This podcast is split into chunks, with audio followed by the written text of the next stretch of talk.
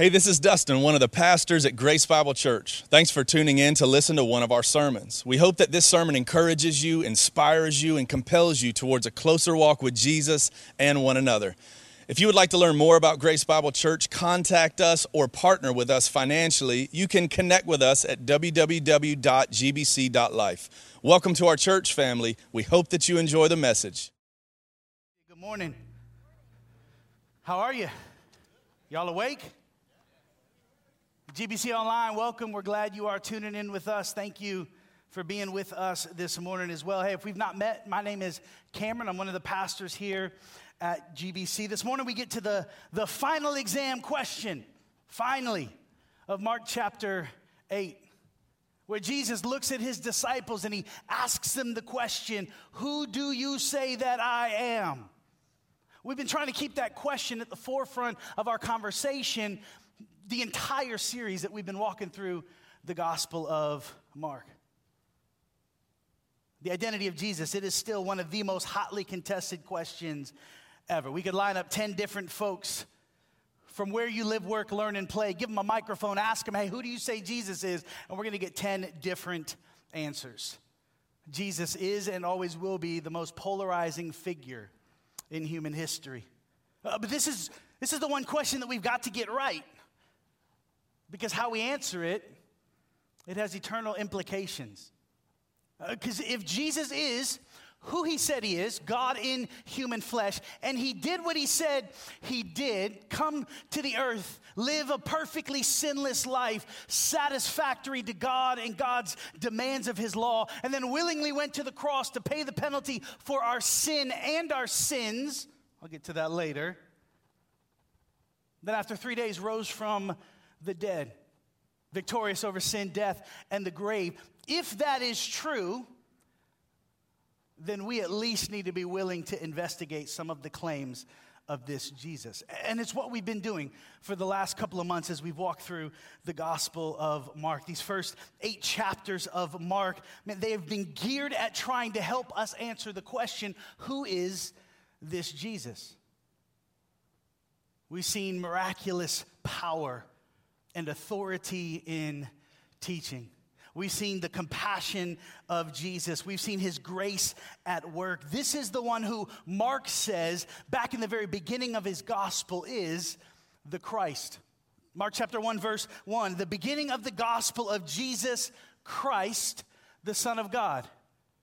In case you were confused, it's not Jesus' first name, Christ last name, okay? Christ is a title the Messiah. In the Greek, Christos, it's, it's the anointed one. And the anointed one, the Messiah, carried with him all of the hopes of the people of God. All of Israel believed that one day God would step into human history in the person of his Messiah, his anointed one, and he would make everything wrong right. Make all of his enemies his footstool. He would reign with righteousness and peace and justice he would deliver the people of God, give sight to the blind, new legs to the lame, proclaim liberty to the captives. Mark knew this, obviously, about Jesus, chapter 1, verse 1, but it has taken eight whole chapters for his disciples to get a clue. And even then, there's only one guy who seems to get the answer right Peter. More on him in a few.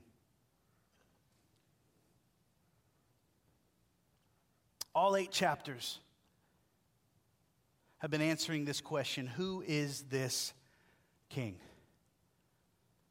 Our passage this morning, 827 all the way to 9 1, it kind of cuts the book right down the middle because the next eight chapters identify this king and his cross.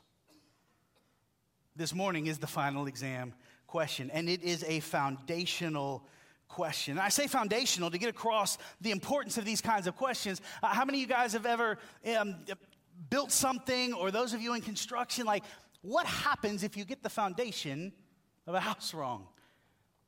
Things liable to fall on your head. Everything else is bound to be messed up if you do not get a foundation right. And hear me, there are lots and lots of foundational questions that people are trying to answer. Lots of foundational questions that our culture and this world is offering up as being truly anchoring and stabilizing and life shaping and purpose giving. Uh, here, here, here's some of the the popular foundational questions that our culture is trying to convince you that you should be answering. Uh, here's one of them. You ready? Maybe you've heard it. Am I happy? That's everything. Am I happy? It proposes the chief philosophy that, that the chief end of man is to be happy and to have no problems and to have fun and to enjoy myself. A close second to that one is the foundational question of Am I being true to myself? This is very popular in our culture right now. Am I being true to myself? regardless of what convention and tradition and family has to say, am I being true to my inner sense of being? For, for other people, maybe religious people, the foundational question that you're trying to answer is Am I sincere enough? Am I trying hard enough? Am I good enough? Am I putting forth enough effort?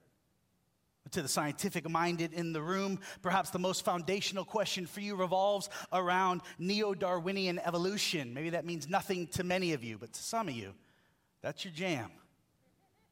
That's the question you're trying to answer. If physical life is all that there is, then what are the motivations driving my life?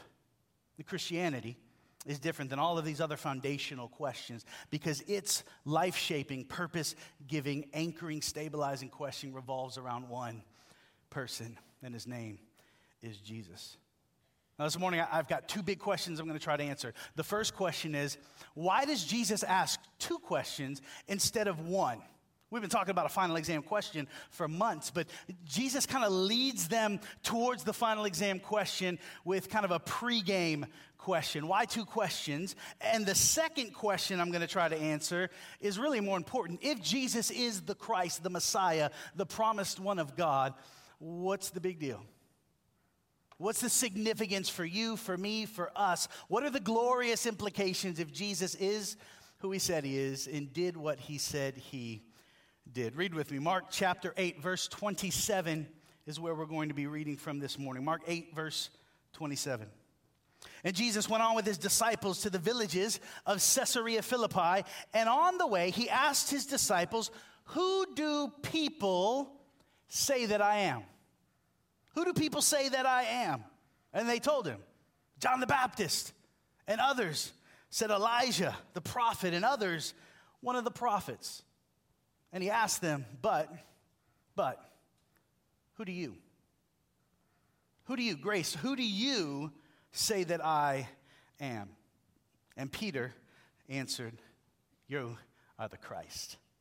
And Peter answered him, You're the Christ. And Jesus strictly charged them, verse 30, to tell no one about him. Here it is, the final exam question. But Jesus doesn't start with the final exam question. He starts with a warm up question. First, he asks them, Hey, what do people in general say about me? You guys get around. What's, what's the word on the street? What's the tea? You know what that means? It means gossip. It's a millennial thing. I don't really understand. Like, spill the tea. Spill the beans is what I think. I don't know. But what's the tea on me? What do people say about me? What's the popular opinions about me? And the three answers that he gets are John the Baptist, Elijah, or one of the prophets. And these just weren't plucked out of thin air. No, these were the same answers that were cropping up all over the place. Back in chapter 6, King Herod, he just the head off of John the Baptist, right? And, and so now Herod is asking the same question because Jesus' popularity and fame continues to grow. And King Herod's like, who is this guy? And people are like, it's John the Baptist. He's back from the dead. No, no, no, no, no, no. It's, a, it's Elijah the prophet. No, no, no, no, no. It's just one of the prophets. And all three of these are pretty impressive. I mean, John the Baptist was no slouch, y'all. He was a popular teacher. He's a really challenging figure. He called people to repentance. He really knew how to draw a crowd. A lot of people were interested in John. Maybe Jesus is John the Baptist. No, no, no, no, no, no, no. Maybe Jesus is the prophet Elijah. You remember Elijah didn't even die? I don't know how he arranged this, but like a fiery chariot picked him up and took him to heaven in a whirlwind. I don't know how to figure that out, but that's how I want to go if I can. But Malachi chapter 4, verse 5 tells us that Malachi was supposed to come back before the great day of the Lord. And Elijah was one of the only few Old Testament prophets who operated and performed miracles. Elijah and Elisha. Those are two different people, in case you're confused. Maybe, maybe, gosh, Jesus really reminds us of Elijah. And then there's other who are like, hey, let's not hedge our bets here. Let's not be too specific. Maybe he's just one of the prophets. Isaiah, Jeremiah, Ezekiel, Amos. Pretty impressive things are being said here about Jesus. I mean, if you came up to me after church and you said, You know, Cameron, we really see Jeremiah in you, I'd be like, Yeah, okay. Who else do you see in me? Isaiah? Okay. Isaiah, he's pretty impressive. They're saying some pretty impressive things about Jesus here. They're recognizing that he has worked remarkable miracles, that he can draw a crowd as well, that his popularity is growing, that he teaches with incredible authority. He's obviously come from God. He's obviously pointing people to God. He obviously is speaking for God, not bad at all. And yet, all three answers fall incredibly short of who Jesus really is. Because in all three examples, Jesus is only a forerunner. John the Baptist, you remember? He was a voice of one calling in the wilderness, prepare the way for the Lord. John the Baptist was a forerunner. He was to prepare the way. He wasn't the way. Elijah, Elijah was Elijah was told he was coming back. Malachi 4 5. But, but before the great day of the Lord, he was also a forerunner. He was to prepare the way. Many thought that John was the Elijah of his day, coming and preparing the way. And then the prophets of old, what did they do? They were pointers. They spoke for God, on behalf of God. They called people back to God. All of these were pointers None of them were the point. And if you look at Jesus and you think that he's only a pointer and not the point, you do not know who he is yet. Why does Jesus ask two questions instead of one? Because he needs to clear out all of the popular opinions of who he is before he zeroes in, looks you and me in the eye, and he says, But who do you? Who do you say that I am? We all have to answer the question.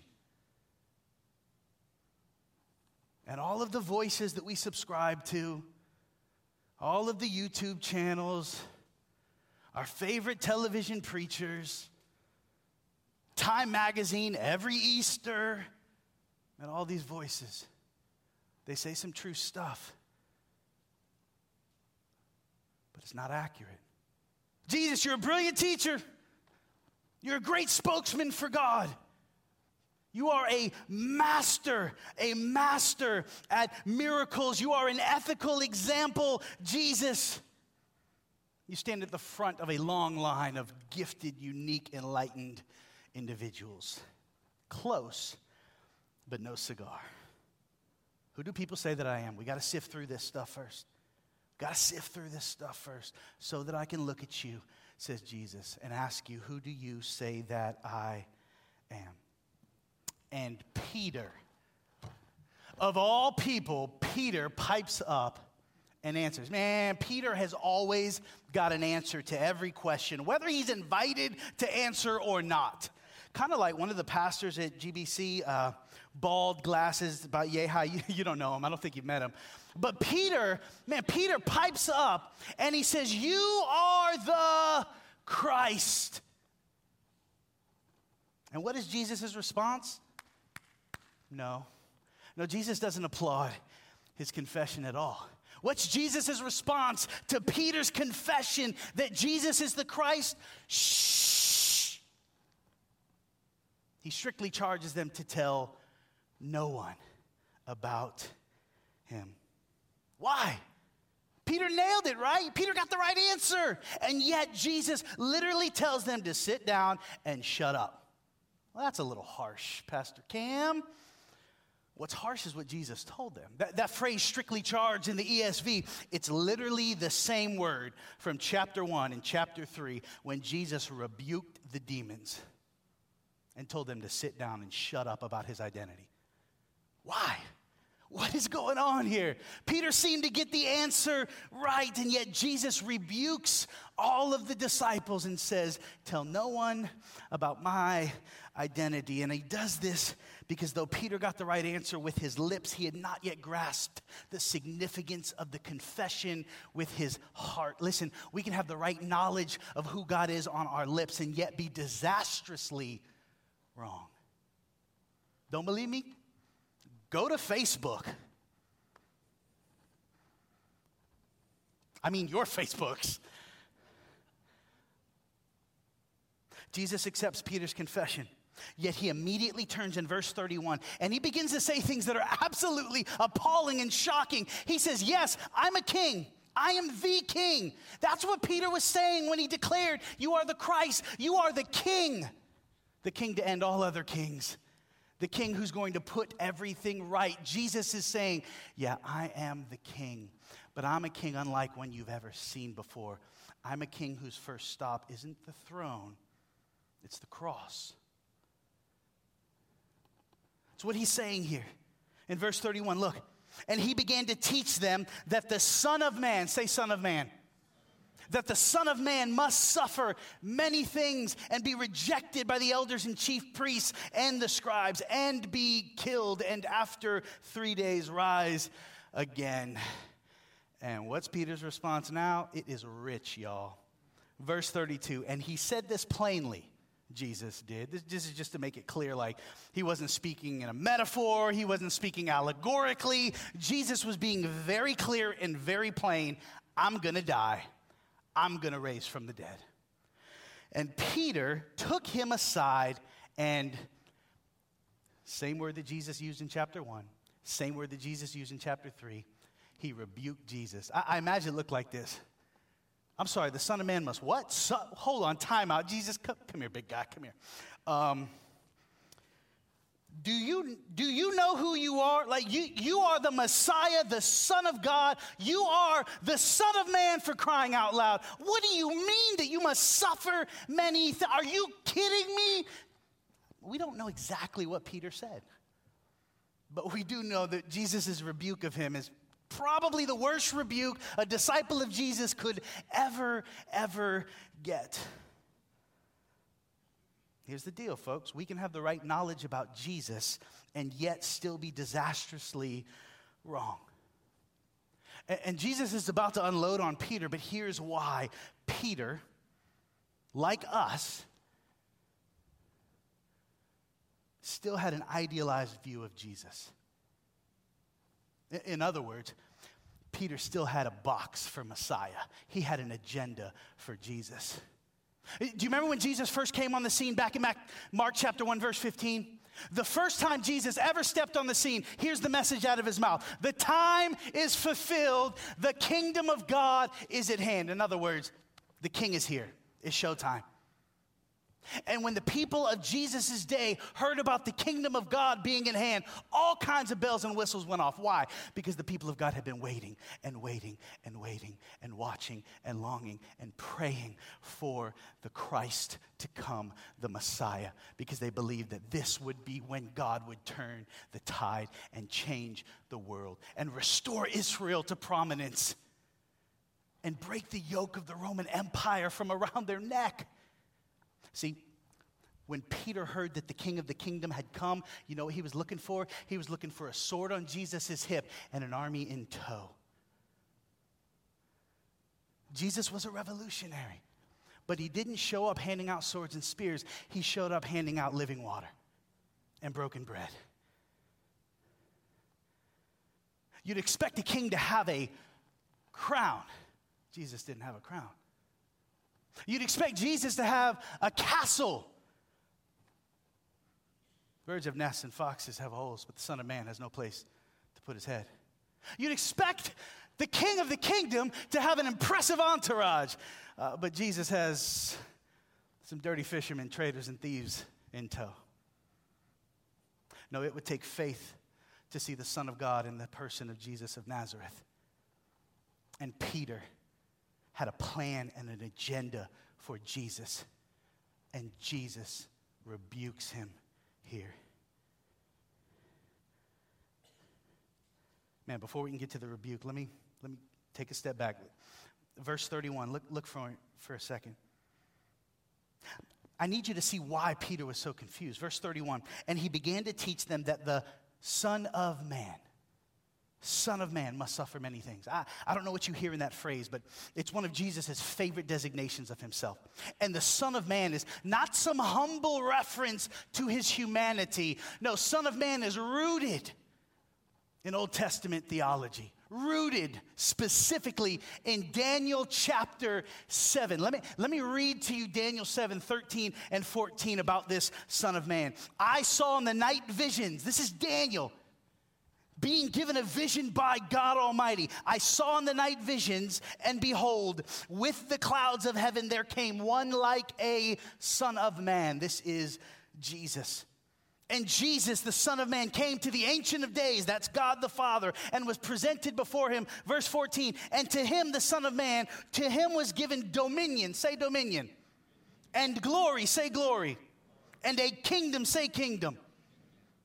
This Son of Man received glory and dominion and a kingdom so that all people and all nations and all languages should serve him. His dominion is an everlasting dominion which shall not pass away, and his kingdom one that shall not be destroyed. This Son of Man is not some self designation to Jesus' earthly humanity, but a divine declaration of his identity as the one who will come one day with God's angel armies to judge the living and the dead and to bring forth the kingdom of heaven. And we know, we know that Jesus is tying Son of Man to Daniel 7. How do I know? Look at verse 38 of Mark 8. Verse 38 For whoever is ashamed of me and my words in this adulterous and sinful generation, of him will the Son of Man also be ashamed ashamed when he comes in the glory of his Father with the holy angels. So we've got this Son of Man, this divine heavenly figure who commands the host of heaven, and yet in the very same breath, Jesus says that the Son of Man must suffer many things. Wait, what? What? How can this Son of Man, divine and all powerful, everlasting dominion and glory and power, how can this guy suffer? Grace, never before. Never before this moment in the Gospel of Mark had anyone connected suffering with the Messiah. Nobody in Israel until this moment. Sure, there had been a mysterious suffering servant in Isaiah 43 and 44 and 54, but nobody had ever connected the dots that it would be the hope of Messiah. The notion of the Messiah suffering, it made no sense at all. Because the Messiah is supposed to defeat evil, defeat injustice, make everything right in the world. How could he defeat evil? By suffering? Ah, this is the upside down kingdom. But Peter didn't understand.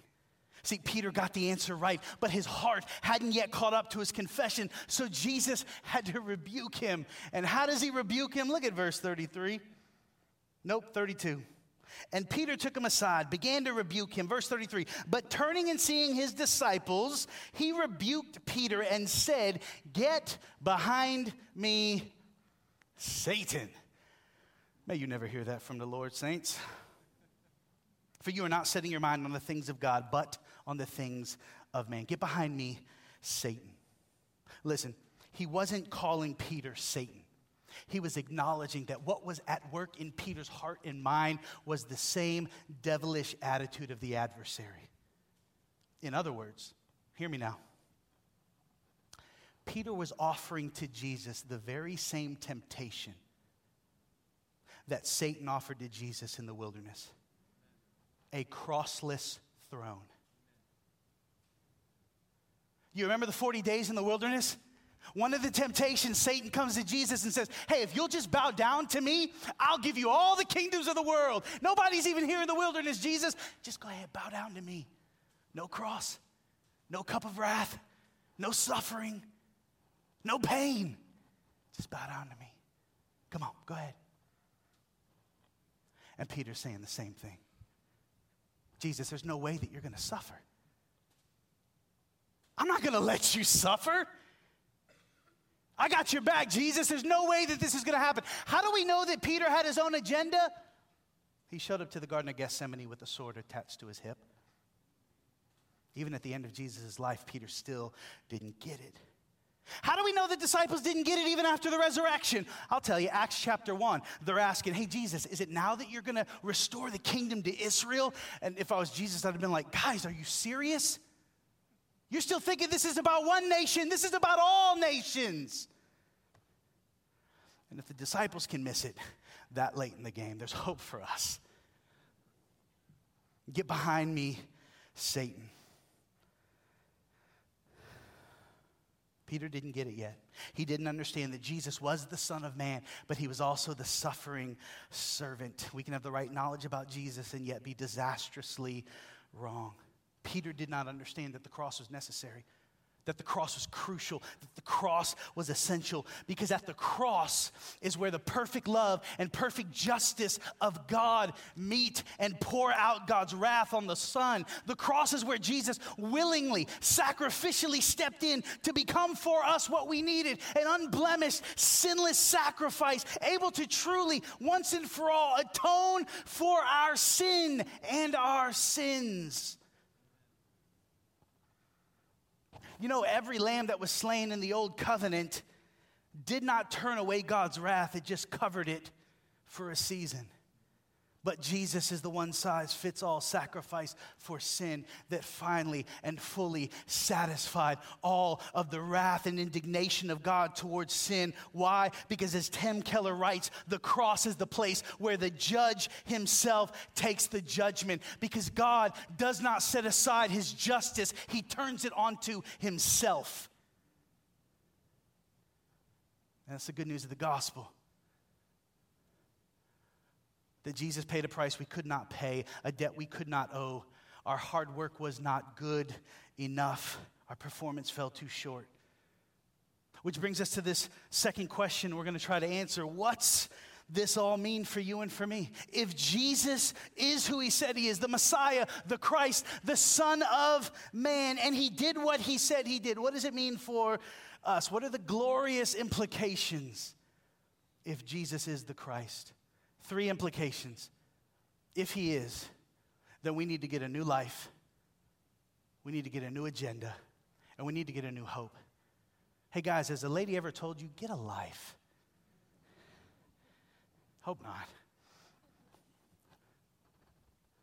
But that's essentially what Jesus is saying here. You need to get a new life. Let me explain. Jesus says, I am a king but I'm unlike any king that you have ever encountered before because my first stop is not a throne, it is a cross. And if you're going to follow me, that's going to be your destination too. Verse 34, this is what he is saying. Verse 34, and calling the crowd to him with his disciples, he said to them, If anyone would come after me, let him deny himself, take up his cross, and follow me. This is radical, folks, because it is unlike anything any other religious figure has ever said. Jesus doesn't say, hey, if you want to follow me, then you need to pick up my holy book and try really, really hard to keep every single rule and regulation. That's not what he says. He doesn't say, hey, if you want to be my follower, if you want to be my disciple, then you need to try your hardest to stay within the proper boundaries of behavior. You need to get a brand new morality. You need to start going to church. You need to stop smoking, drinking, chewing, and hanging with those who do. He doesn't say any of that. Essentially, he says, if you want to follow me, you need to get a new life. Now, hear me, Grace, this is so important. The invitation of Jesus in Mark 8 34 to pick up our cross and to follow him isn't simply a call to self denial, it is a call to die to self. And we don't got to do the dying. Really bad grammar there, but good theology. Because the invitation of Jesus is to come get on his cross with him so he can put us to death and raise us to new life in him. I've said this before, and it is going to be as disorienting now as it was back then. But the radical claim to Christianity is not the improvement of our character or staying in the boundaries of behavior or systematizing our theology into bite sized pieces. It is getting a new life, being joined to the life of the Son of God, and learning through discipleship to give expression to the very nature and character of Jesus Christ in every crisis, in every conflict, and in every challenge. This is what Paul says in Galatians 2:20. I have been crucified with Christ, and it is no longer I who live, but it is Christ who lives in me. And the life I now live, I live by faith in him who loved me and gave himself for me. What is Paul talking about? He's talking about getting a new life.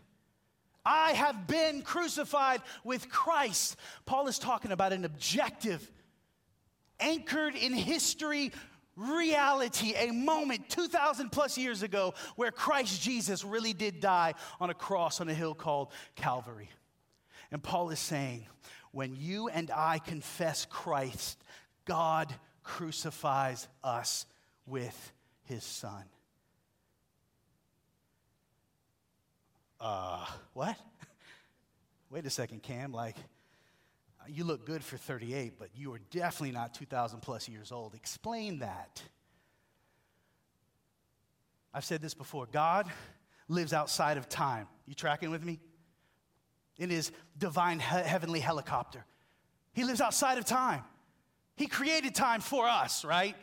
Uh, John 1.14, and, and the word became flesh and dwelt among us. There was a point in time where God entered into time and space to be what we needed, a, a sinless Savior. God lives outside of time. And, and because of that, He sees all of time as right now, infinitely into the past, infinitely into the future. All of that for God is right now.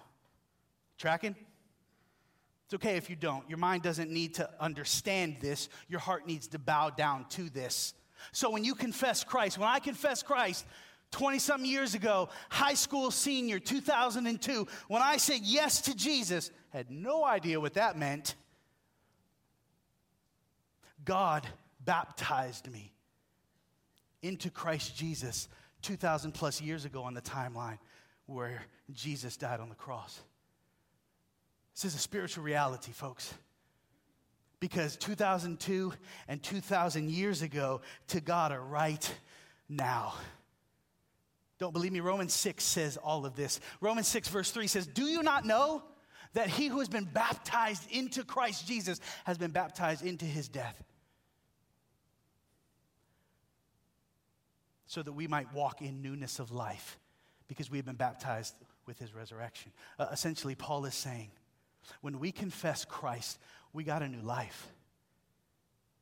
God put to death our old sinful, selfish, hopeless, helpless, hell-bound life, and He raised us to walk in a new life, the life of Jesus.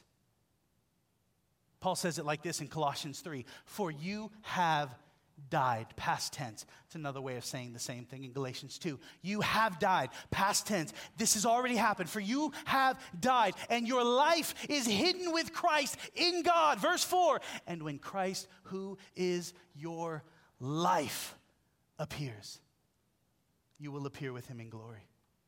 Hear me now. Jesus is Lord but he's not just Lord. Jesus is Savior, but he's not just our Savior. Jesus Christ is our life. He is our source, He is our supply. He's not only keeping the fluid in our eyeballs running and the blood pumping in our veins, but He is the very source that strengthens and empowers us to walk in obedience to all of the commands of God's Word. This is why I've often said to you, you have a second mile life in you. Because you've been joined to the second mile life of Jesus. You have a cheek turning life in you Don't tell me you ain't got self control. Last time I checked, it was the fruit of the Spirit love, joy, peace, patience, kindness, goodness, gentleness, faithfulness, and self control. What's the implication? If Jesus is the Christ, we need to get a new life. And that's exactly what we received when we confessed Christ as Lord and as Savior. If I left you confused, go hang out in Romans chapter 6, verses 3 through 10. You're going to see some of the richest, most beautiful theology ever. When Christ died, you died. And whatever Jesus died to, you died to. And whatever he is raised to walk in, you are now raised to walk in as well. Power, an indestructible life. Oh, but Cam, man, why do I still struggle with sin? Good question. We call that flesh. You know what flesh is? Flesh are all of those habit patterns of thinking and feeling and acting, the ways in which we got our needs met apart from Christ before Jesus came into our life. And when we get saved and get a new life, those old echoes of our former man, they don't go away. Some of those ruts are so deep in us. But now we have options that we never had before. Now we have the Holy Spirit who empowers us to choose life instead of death to walk in the spirit instead of gratify the desires of the flesh. And the only way we're going to win that war is if we keep our faces in the book and if we keep ourselves surrounded by the community of believers who can lovingly say, That ain't Jesus coming out of you, and I love you too much to let you keep acting like that.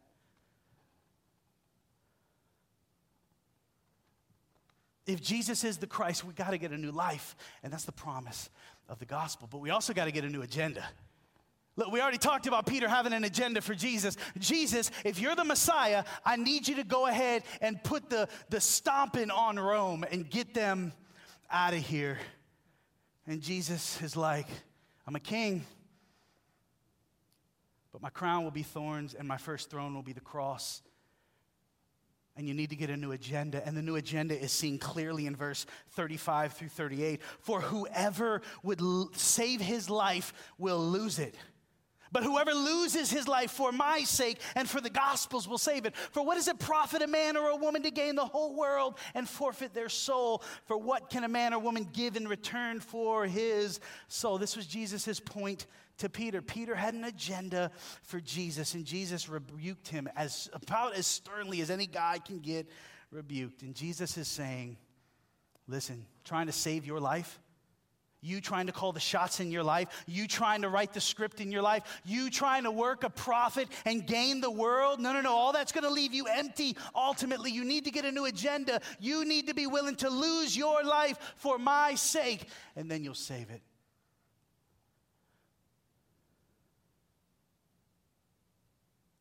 Each of us showed up on this planet dead in our sins and trespasses because of your children of Adam. But praise God that we, though we were lost in one man, Adam, we could be found and rescued and redeemed in another man, the greater Adam, Jesus Christ.